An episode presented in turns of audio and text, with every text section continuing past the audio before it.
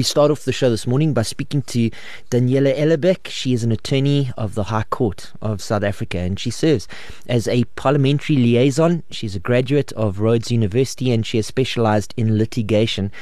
She represents an organization called FOR SA, that's Freedom of Religion South Africa, which is a legal advocacy organization which works to protect and promote your constitutional right Oh, I said that all in one breath and I completely ran out of breath at the end. Let me go back. Um, FOR SA is a legal advocacy organization working to protect and promote the constitutional right to religious freedom in South Africa. Daniela, thank you so much for joining us this morning.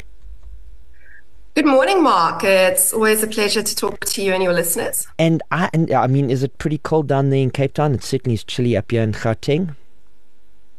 It's cloudy, rainy, and quite miserable. Which means it can only get worse for us during the weekend. Thanks for being the bearer of bad news. Hopefully, you've got a bit of good news as well, Daniela. I, I know that uh, there's a couple of things that you wanted to talk to us about uh, this morning, starting off with the draft health regulations and uh, matters related to that.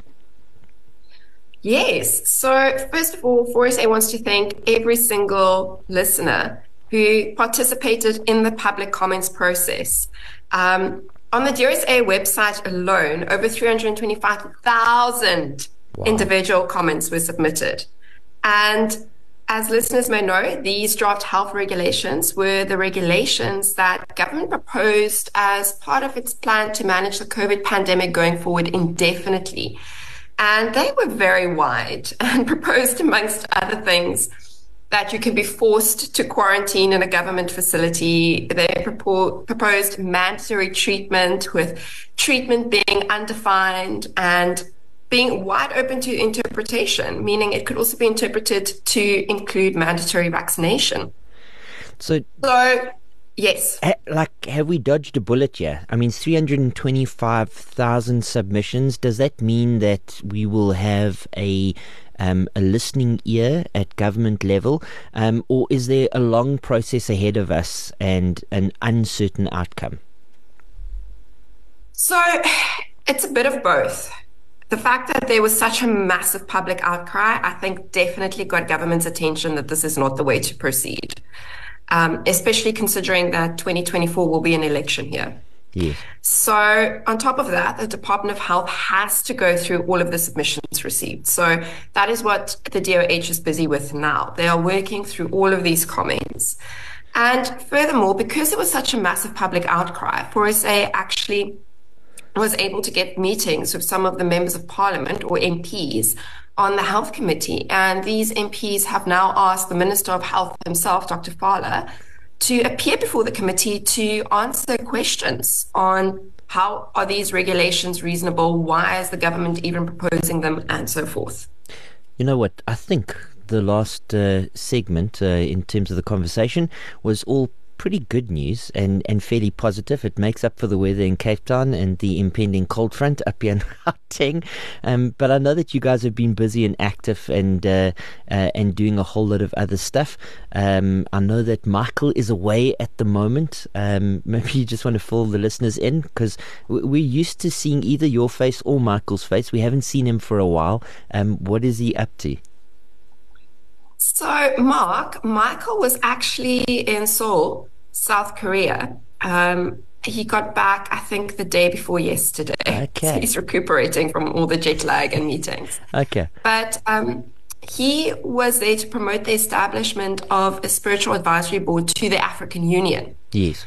Um, and the spiritual advisory board would lobby to protect and promote the right to religious freedom um, at an African Union level. And listeners may know that many African states, including South Africa, are member states to the African Union. Yes. So when the African Union is drafting and adopting treaties, South Africa will often be signatory to these, and we would have to implement them in our domestic law, and similar with policies and positions and so forth. So this spiritual advisory union would lobby to protect and promote the right to religious freedom at the African Union level when the AU is considering policies and treaties to adopt and how to implement these in other African countries. So protecting religious freedom at a very h- higher level before it filters down international law. Okay, well, I you know, strength your guys' arm as you guys pursue that. That's a that's a, a good endeavor. I have no doubt. Um, in terms of the roadshow, uh, last week you told us about it. Uh, maybe you just want to flesh that out a little bit more. Uh, I'm looking at the date. It's the 19th of August. The roadshow's on the 23rd, uh, Tuesday, right? Uh, which means yes. it's around the corner. So what happens in the roadshow? Because now I know the roadshow isn't actually on the road. You're not going to be here in Gauteng. But but but what happens in the roadshow? What are you guys hoping to achieve? What will it look like and feel like? And what are some of the conversations that you guys are hoping to open with uh, religious leaders and others? So, Mark, perhaps just put in some of, or call in some of the listeners into the loop who might have missed last week's yes. roadshow. Mark was so excited because he thought FOR SA was going to be in his hood. I was like, come, come to, no come to Central, hood, come spend us. time with us. Yeah. we want to spend time with you. Invite us. That's it. We'll After come. the show, I will give you guys a call. Okay. Um, and I say to him, no, actually, we're doing a virtual roadshow uh, this year, and it's taking place via Zoom next week, Tuesday, the 23rd of August, as Mark pointed out. And it will be from seven at night to half past eight at night. So parents, we did this especially for you. So you will be able to pick up the kids from school, do their homework, feed them, bath them, get the household settled and be able to, re- um, log into the roadshow on Zoom and listen.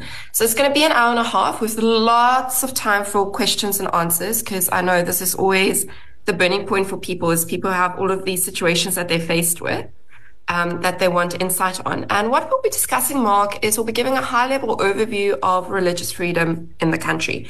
So we'll be looking at the bills and policies that the different government departments are busy writing. We'll be looking at the bills and policies that Parliament is busy considering. And we'll be looking at cases that are taking place.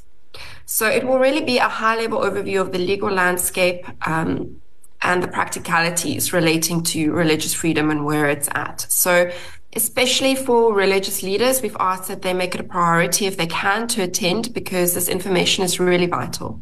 Excellent. Well, I know I, for one, am planning on being there. If not uh, being there, then watching the recording. I, I, think I might have a meeting at uh, 7 o'clock on the Tuesday. Um, but uh, I, I, certainly do know you guys have produced those in recorded um, format after uh, online stuff. So I'll, I'll hopefully catch up uh, on that. But uh, certainly know that it will be valuable. You guys do a great job, Daniela. And I, I do want to point listeners, if they're interested in some of the conversations that you've opened this morning, I want to tell them how they can access more of what you guys do, uh, access videos and uh, and blog related articles in terms of what is pressing and what is relevant uh, on the South African scene. For all of that, for news, for updates, for newsletters, and those kinds of things, you can go to www.forsa.org.za ZA, that's the website, and you can sign up for the newsletter. You can see links to various different other um, online uh, opportunities, and do remember to um, uh, get involved with what FOR SA is doing. They're doing a great job uh, in South Africa. Daniela, thank you so much for your time. Really appreciate the conversation. It's always a pleasure, Mark. Thank you very much for the opportunity. Every blessing. Cheers. Bye.